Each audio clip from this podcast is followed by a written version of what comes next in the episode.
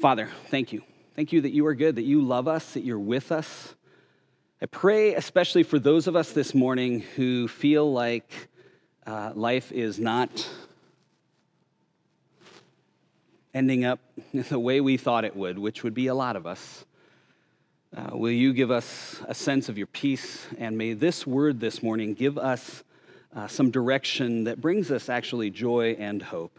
Uh, we love you. In Jesus' name, amen. Amen. Well, before I came here to work at Hope Covenant uh, almost a few years ago, I think it's been, yeah, almost, uh, it's crazy how time just flies. But before that, I worked for an organization that we did discipleship ministry with, with um, mostly pastors and churches in developing world countries and just about everybody that we worked with, actually, everybody that we worked with was in what we would consider extreme poverty, but the church was thriving in these areas. And so we got to hear stories all the time from these brothers and sisters in Christ that would just blow my mind. I mean, it, it was no surprise to me because I'd heard stories like this before, but it would just shock me sometimes how incredibly amazing their strength of faith was. One story that I remember, I think of um, uh, some pastors, and my, one of my coworkers was sitting with some pastors that were talking about persecution in their country where the pastors were often being tortured, they'd be thrown into jail. Uh, not a fun thing.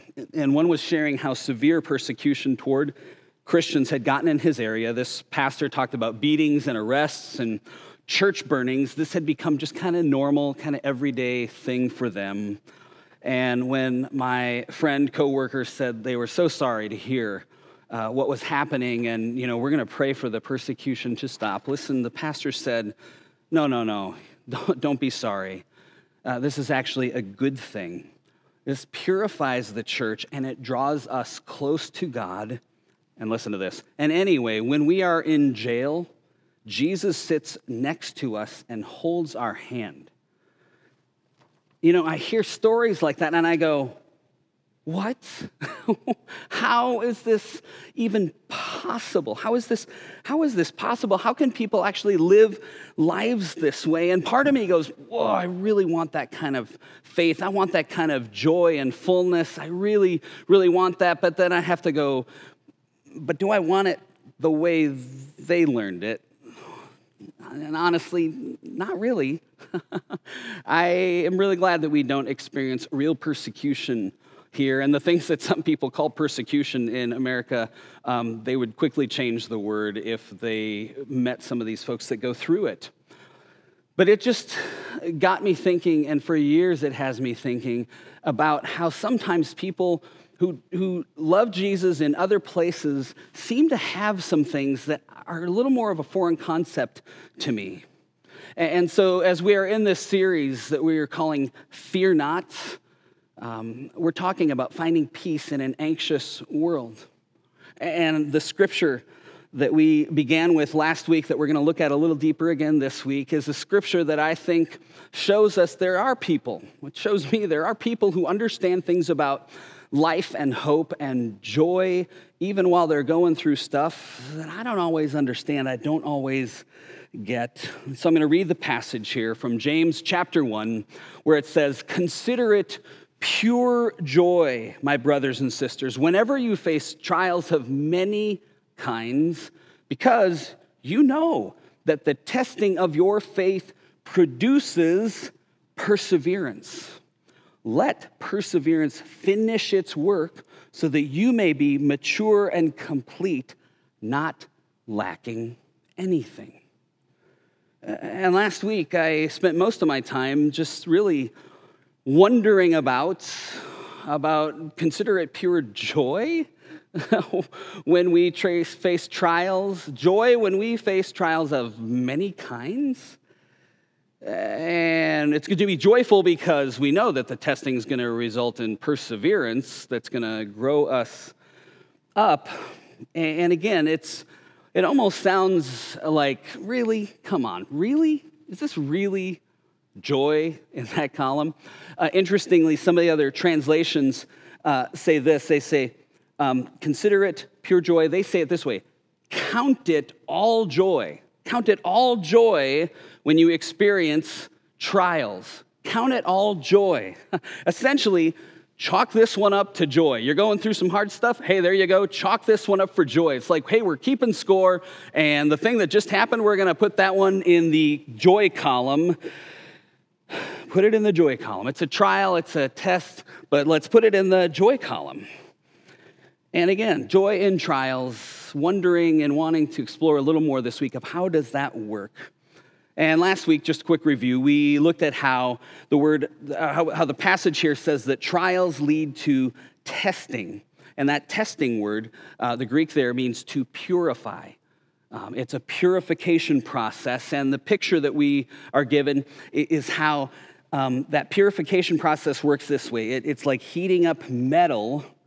And then when it gets heated up, all the impurities float to the top and they skim it off and then cool it down. And there's many processes and cycles of this until it's more and more pure. But the result of that test of that purification is that it makes the metal stronger. And the result in your life and mine is that that test can make you and i stronger. It can make us actually more stable. Actually these tests can because they don't always, but they can enable us to persevere, right? That's what that phrase, testing develops perseverance, that's what that means. And I think about the idea of perseverance, and I go, you know what? I think that's worth having. I want perseverance. Perseverance is, is that characteristic that no matter what goes on, we can look ahead and move along and not just get squashed and paralyzed all the time by everything that comes up. That however long it takes, at some point we persevere, we press through, we don't keep spinning our wheels in that same circle and being taken out by that same thing. We develop perseverance, which is a part of character, it's a part of resiliency which in verse 4 it says here the end result of that perseverance of going through that heating up process the end result is that you and i would be it says mature and complete meaning you will grow up. It means that you will be formed in this. See we talk here at hope about the identity that jesus gives us and what he says is true about us. And sometimes we go wow he says i'm a saint. He says that i am holy well, there's a formation process that happens to make us look more like the true self that he says is true about us. See, scripture doesn't say you are a dirty, rotten sinner, fix yourself. Now, in the New Testament, we never get called sinners. It says, You are a saint. Well, when my stuff doesn't line up with the truth of Scripture, I want to figure out how does that actually work? And it works in the transformation process, where, where we cooperate with the work that God does so that we move more truly into who He says we are and, and what He says is true about us. We cooperate with this process of transformation and we are maturing into what God says is true about us. We are growing into it. See, because apparently going through pain, going through hard times, going through trials, it shapes something in me that can be formed probably no other way. And last week I mentioned it's going through the trial, it's going through the hard thing, not over it, not around it, not under it. We go through it, we don't avoid it. And what it can do, if we, in the words here of the scripture, if we let it, we don't avoid it, is it will grow us up, it will mature us. See, friends, for a long time in my Christian walk, I had this theology that did not allow or understand any of this. I mean, my theology wasn't all wrong. There were things that I discovered and learned and lived out that were really important things about following Jesus. Some, sometimes it was uh, how do you deal with pain and frustration and trials? And, and I know that part of the path towards moving toward healing uh, has to do with getting real honest about my junk, about my pain, about my, about my disappointments. Um, I learned uh, a while back something very helpful that, that it's not somehow more spiritual to fake it till you make it. No, that's not in the Bible, and that would actually be lying. It's not more spiritual to hide stuff. It's just, it's not. See, the Bible actually tells us, Jesus himself tells us to get the stuff that's going on in here out here. That's what Jesus meant when he said, Blessed are those who mourn, for they will be comforted. And we'll get into that passage when we return to our Beatitudes series sometime in the next month or two. But let's get the stuff that's in here out there. That's the only way to get free or whole. That's the only way to find any level of comfort. And friends, I love that that is in the DNA of who we are as a people at Hope. Long before I ever showed up here, right? We said, no perfect people. Well, there are no perfect people. So we aren't going to fake it. We're not going to pretend. And myself and Troy and Will and Jim and our rest of our staff, we want to foster that kind of stuff at the heart of our community here. A community where there's no need to pose, no faking, that we don't ever have to hide or pretend. We value authenticity. We don't want that to ever change about who we are here at Hope. But I discovered about 12 years ago, 12, 13 years ago, that in studying this passage, um, that there was a mixed bag in me on this one. um, I was in the middle of a really deep, hot trial, I guess you could say. It was the, the heat was up, the heat was cranked up, and my stuff, my junk, my garbage was floating to the top. And the trial that I was in, by the way, is that I was uh, planting a church and we were doing it in a very uh, unique kind of way. And church planting, by the way, is really hard. And one thing that the heat being raised on my life uh, surfaced and made really painfully obvious, obvious is that I had this tendency, in my being a really honest, authentic person, I had this tendency to, to gravitate towards being a really cynical guy.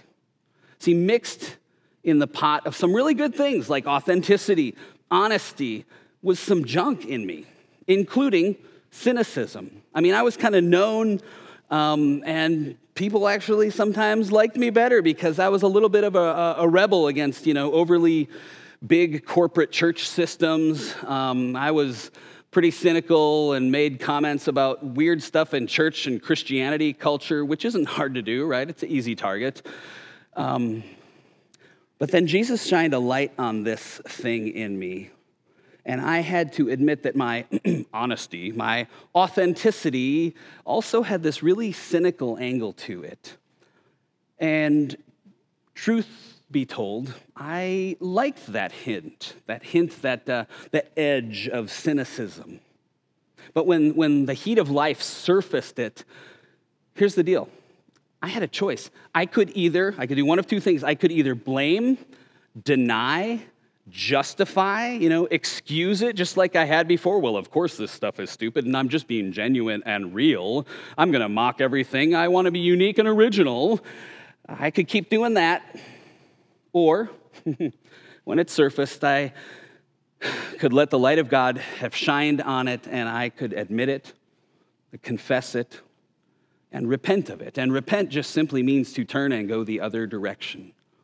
And by the way, uh, that's the only way that God can heal this stuff. We confess our sins so that we may be healed, the scripture tells us. In fact, this was 12 years ago in listening to a sermon and studying this passage, um, but it was sparked by hearing a sermon by Dave Johnson which I had heard 12 years before that, and it made a difference, I suppose, back then, but somehow it came back to me, and I realized and I re listened, and it hit me right between the eyes.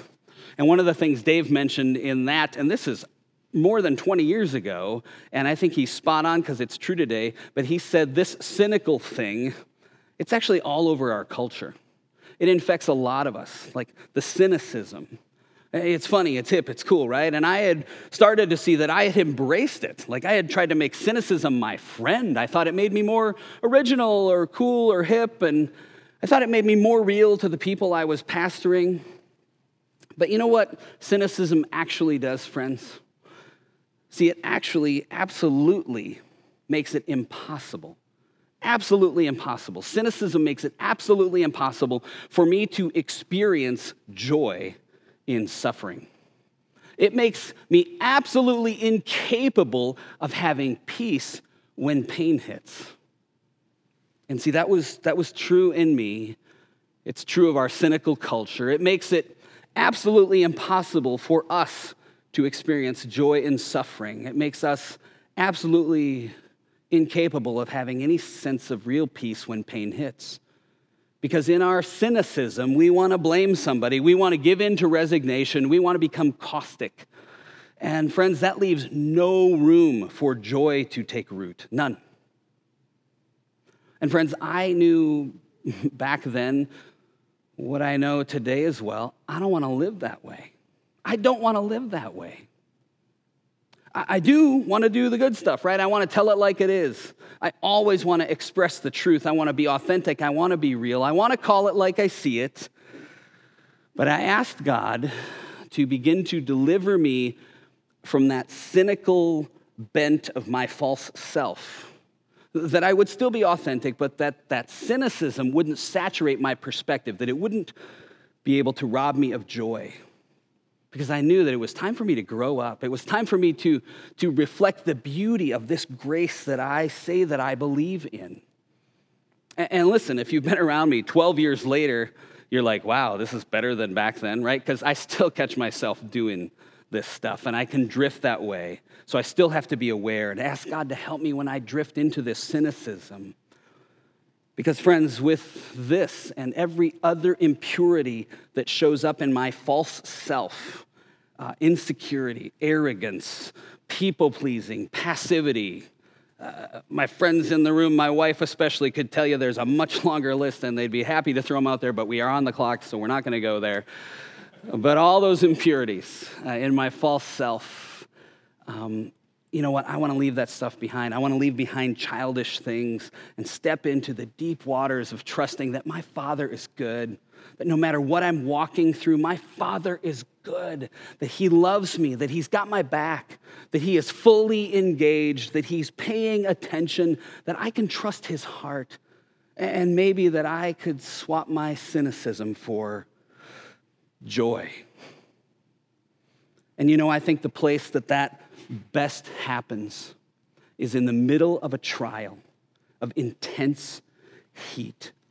And when it floats to the top and I see it and repent of it, what I do is I'm giving God permission to skim it off when it floats to the top. And I think that would result in a strengthening of character, wouldn't it?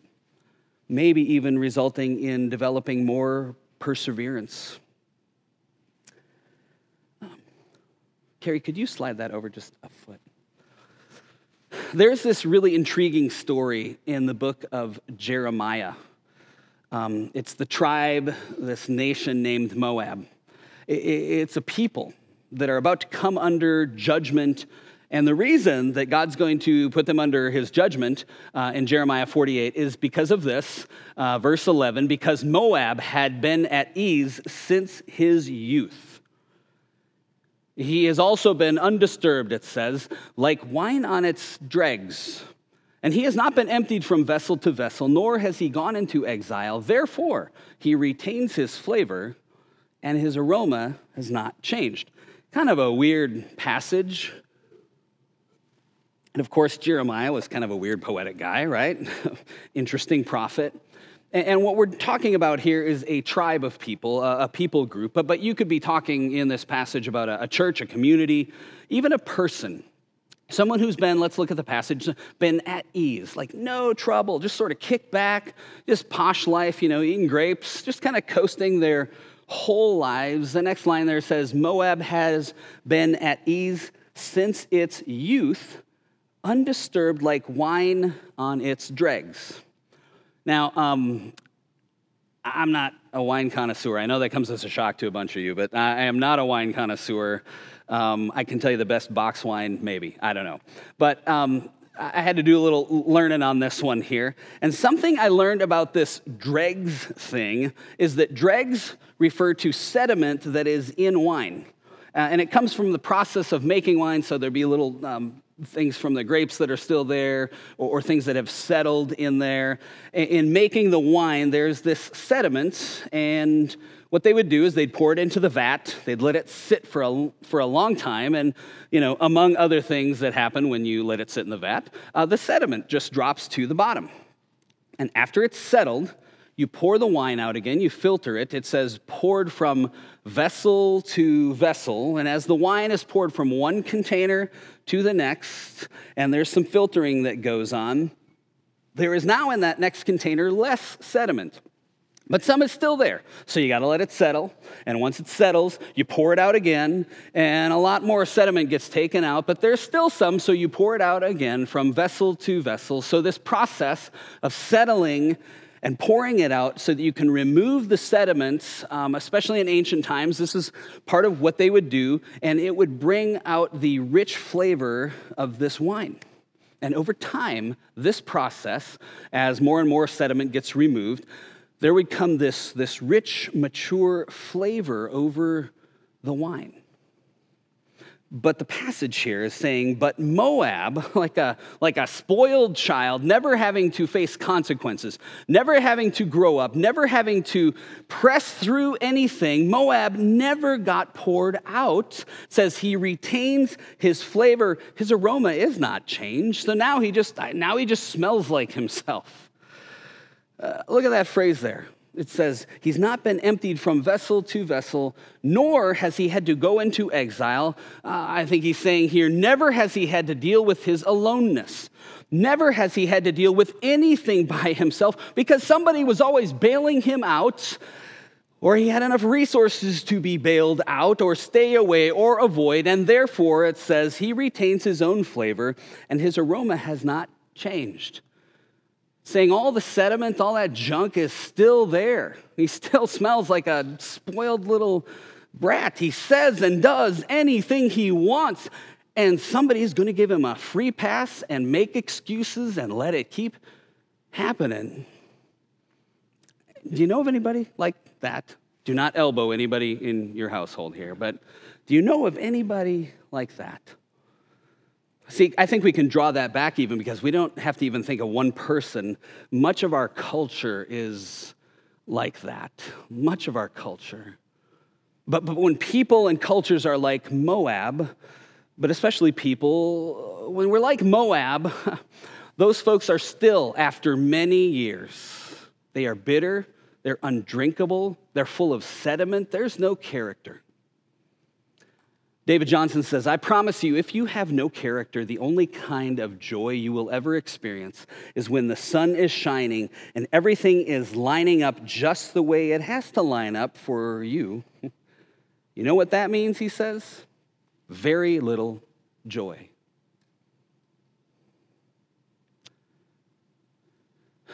Back to James 1. So, friends, if we honestly hope to put trials and pain into the joy column, I think we have to have a glimpse of how life in the kingdom of God works. I think there's some things that we're going to have to allow. Like verse 4 of James says, it says, Don't try to get out of anything prematurely. This is out of the message. Let it do its work so you may become mature and well developed, not deficient in any way. And last week we hit that phrase don't try to get out of it, let it do its work. Don't run from it, allow it. And the Greek word for allow there is actually in the passive tense. It's saying, let it happen, just go along with it. It doesn't mean be passive, but don't just keep fighting it and trying to escape it, which is precisely why James says what James says. He's saying it's all intentional here. Let endurance do its work, which means allowing yourself to feel this thing. Uh, it means allowing myself to not medicate it or avoid it, or thwart it, or self protect by becoming bitter and cynical or blaming everyone else, but by allowing myself to press through this thing, to go through this thing, to maybe even learn from this thing. Last week I quoted Richard Rohr, and I found another way that he said it in a different book that I like even better, and it's from his book, Everything Belongs. He says this He says, In terms of soul work, we dare not get rid of the pain before we have learned what it has to teach us. I'm going to leave that quote on the screen, but read some more. He says, That's why the poor have a head start. They can't resort to the instant fix to every problem, an aspirin or a trip or some kind of entertainment. Let me add this they can't just go buy the quick vacation. They can't go get a new car. They can't do the designer drugs. They can't exchange their old spouse for a new one on a whim. Those are all ways that we try to escape the heat, to medicate the pain, to never enter into, allow God the deep work that brings life. Back to Rohr. The fact is, he says, most Aboriginal peoples that I've studied, um, put us to shame with their simple happiness, their patience and endurance in the presence of difficulties, end quote. And this isn't just Aboriginal people. If you've ever been to a developing country, you know this to be true. You've seen this because many people in these places of abject poverty, uh, instability, in these places of suffering, they have a capacity for joy in the middle of trials that I have to go, I, I don't know anything about it compared to them. And if you've gone on a mission trip, you've seen this, right? Maybe the most confrontational piece of going to another country and serving is realizing that many of these folks, in the middle of their abject poverty and pain, they still have this sweetness, this joy. And we go, What? I, I, mean, I think of so many people. I think of a trip I took many years ago to Africa um, specifically on uh, the church I was working with and addressing HIV and AIDS.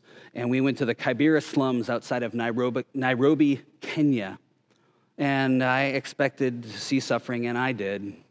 But some of these folks who were in suffering and dying and about to die any day still had this genuine love for Jesus, and they had joy. they could sing with joy and the smiles still stick with me. Um, I, I, think of a prison that I used to go to every week and, and do ministry for a couple of years. And I met a guy named Kenneth. And Kenneth, uh, at this point now, he'd be probably 60, early 60s. Um, but he was so joyful, so happy. Every time I went in, every single time I went in, he cheered me up. Like the guy's not getting out until 2033. He would cheer me up. He somehow had this understanding. It was not a fake joy, it was real. Or the persecuted believers that I talked about at the beginning of this message. Some amazing examples. And Richard Rohr again says this by trying, by trying to handle all suffering through willpower, denying, medication, or even therapy, we have forgotten something obvious. We do not handle suffering, suffering handles us in deep and mysterious ways. So, says James, let this thing run its course because it will have the effect of growing us up so that we are whole, that we are well rounded, that we are, as the passage says here, that we have all the necessary parts. Here's my last thought on this uh, for today, anyway. Comes out of John chapter 16, verse 20. Jesus is talking to his disciples, and he says this Truly, truly, I say to you that you will, you will weep and lament but the world will rejoice. You will grieve, but your grief will be turned into joy. Next verse, verse 21, he says, Whenever a woman is in labor, she has pain because her hour has come. But when she gives birth to the child, she no longer remembers the anguish because of the joy that a child has been born into the world. Her joy is so great that that pain fades, is diminished. It was still real, it is still real. But the comparison, the joy, is what he's getting at. And Jesus is saying here to his disciples and saying to you and me, you will weep and mourn, you will have sorrow. But then, verse 21, it's, it's like a woman in childbirth. She's suffering because her time has come. It's no fun at all. The heat is intense. But when her child is born, it's like she doesn't even remember the pain because of what? Joy. Joy that the child has been born. But, friends, for her anguish to ever be put in that category that she would now call joy, she'd really have to want that child and value that child. She'd have to desire that child. She'd really have to love that child and be so grateful for that child. And I know it's weird to say this, but the fact is that not every mother does. And in our case, friends, in our Christian walk, if we do not value the character, the perseverance, the formation of our lives, the transformation we have in Christ, if we don't value the process of being fully formed and we just want to push the button and just be okay, we think, oh, I'll be fine. I just need to do these view verses and push the right combination of name it, claim it, and I'll, everything will be great if we live that way instead of valuing. See, we have to value this process of being fully formed. That's the baby, right? That's the baby in the analogy here. But if we don't care about that, we don't care about the baby, if we don't care about formation, then the pain in our lives, the heat in our trials can never be redeemed. It never turns to joy it will actually become another reason for me to feel bitter and angry and ripped off. And believe me, I've been there before. Uh, Dave Johnson again says if you don't care about things like character and endurance, integrity and strength, and being formed in the image of Christ, you will never be able to put trials into the category that you call joy. And you will ever be the victim. He's saying here that strength and endurance will never be formed, which raises the question for you and I what do we want? What do we desire? Do we just want to be pain free, or do we want to be fully formed? Do we want to live as a bitter victim, or do we want to grow into joy? Because, friends, right now, the stress, the stretching, the labor, the trial, the pain, the wondering, the confusion that we're in might feel something like childbirth. And I believe Jesus is asking, So, what do you want? What do you want? Amy Carmichael, in a poem written many years ago, said it this way Have you no scar? No hidden scar on foot or side or hand. I hear you sung as mighty in the land. I hear them hail your bright ascendant star. Have you no scar? Have you no wound? Yet I was wounded by the archers spent, leaned me against a tree to die, and rent by ravenous beasts that encompassed me, I swooned. But have you no wound? No wound, no scar? Yes, as the master shall the servant be, and pierced are the feet that follow me. But yours are whole. Can he have followed far who has no wound, who has no scar? And maybe James would ask us, You have a scar, you have a wound. Well, I would say put that scar, put that wound into a category that you call joy because those kinds of things produce endurance and perseverance. And if you let perseverance run its course, if you don't abort it or run away from it, I'm telling you, you will come out fully formed, transformed, well rounded, whole, with all the necessary parts, complete as the scripture says, complete, lacking nothing, which will for you result in what? Joy.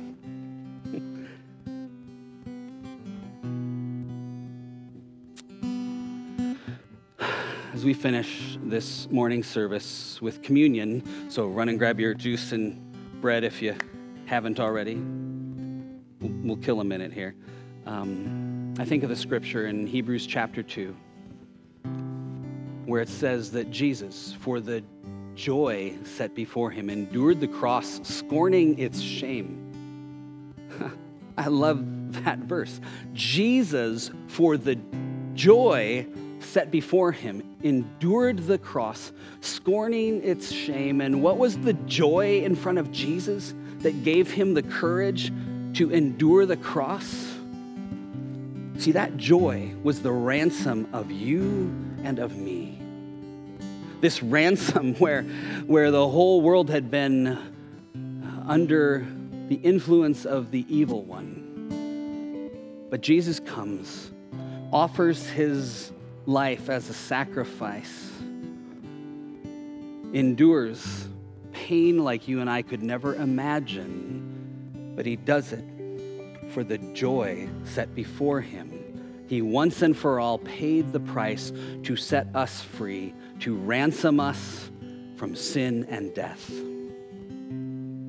And so, as you gather the bread and juice this morning, we think of Jesus and what he endured, what he actually didn't uh, allow to win. didn't allow to stop him. He pressed right through it. And the reason, the joy of his ransom was you and for me. And he knew on the night that he was betrayed, he knew what he was going towards. And so it says on the night he was betrayed that Jesus took the bread and he broke it. He said, This is my body is broken for you. Take and eat and do this in remembrance of me. Then it says, after the supper, he took the cup. It would have been a common cup. And after he had blessed it and given thanks, he looked at his followers and said, This cup is the new covenant, the new promise, which is in my blood, which will be poured out for the forgiveness of the sins of many. Take and drink, and do this in remembrance of me. And so, as you at home take the elements the bread and the cup, and you eat and drink, remember the joy that Jesus pointed himself to in order to endure what he went through because he did it for you and for me. Jesus, we thank you for your goodness. We thank you that you poured out your life for us that because of you, we now get to be free, and there is redemption that comes. There is redemption that comes, that our suffering and our pain isn't for nothing, but that you actually can bring joy out of it. Bless my brothers and sisters now as we hear this song. May we enter into the reality of what you do in our life and what Jesus did as he poured himself out for us. In Jesus' name. We pray. Amen.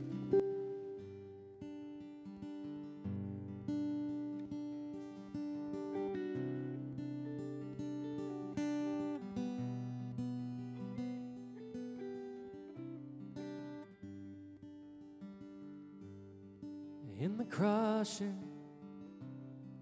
in the pressing, you are making new wine. In the soil I now surrender. You are breaking new ground. So I yield to you and to your careful hands. When I trust you, I don't need to understand. Make me a vessel, make me an offering. Make me whatever you want me to be. I came here with nothing, but all you have given me. Jesus, bring new wine out of me. In the crushing, in the pressing, you were making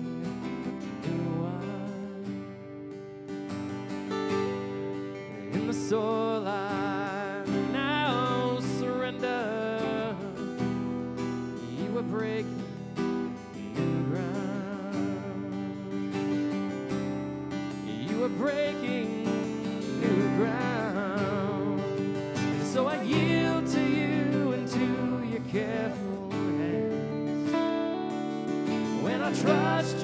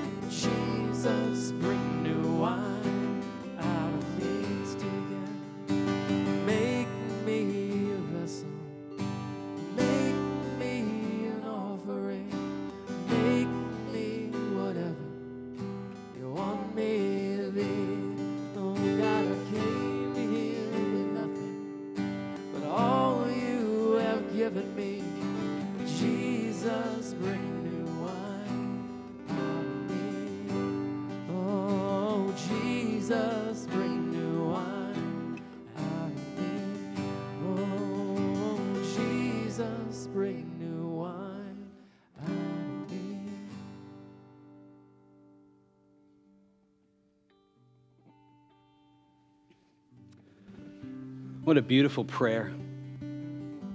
Jesus, will you, in the crushing, in the pressing, that feels like we're going to die, or that we're never going to be okay, that we'll never experience freedom or healing or joy? Jesus, will you, in that crushing and pressing, when the heat is turned up, when stuff floats to the top, Jesus, will you skim that stuff off, filter those things out? Will you make new wine out of me? What a beautiful prayer. So, people of hope, as you go into your week, as we as a people face the stuff that's in front of us in the pandemic, in some of your own personal lives, the trials you're coming into, trials that are coming to you. May you and I not deal with them in the ways that maybe we've dealt with them before. May we not deal with them by medicating our pain, by becoming cynical and angry. May we not deal with our stressors by looking for someone to blame, especially our spouse or kids or whoever. May we not do all our diversionary tactics that we're so well practiced at. May we not become cynical and just be critics of the world around us in the pressing and in the crushing. May you and I consider it pure joy, brothers and sisters, as this trial and many trials come to refine us because we know, we do know, that, that the testing of our faith produces perseverance, and we want that. And we want perseverance to finish its work so that you and I could be mature and complete, not lacking anything. Let that scripture be your heart. Let the prayer of Jesus make new wine out of me be with you all through this week.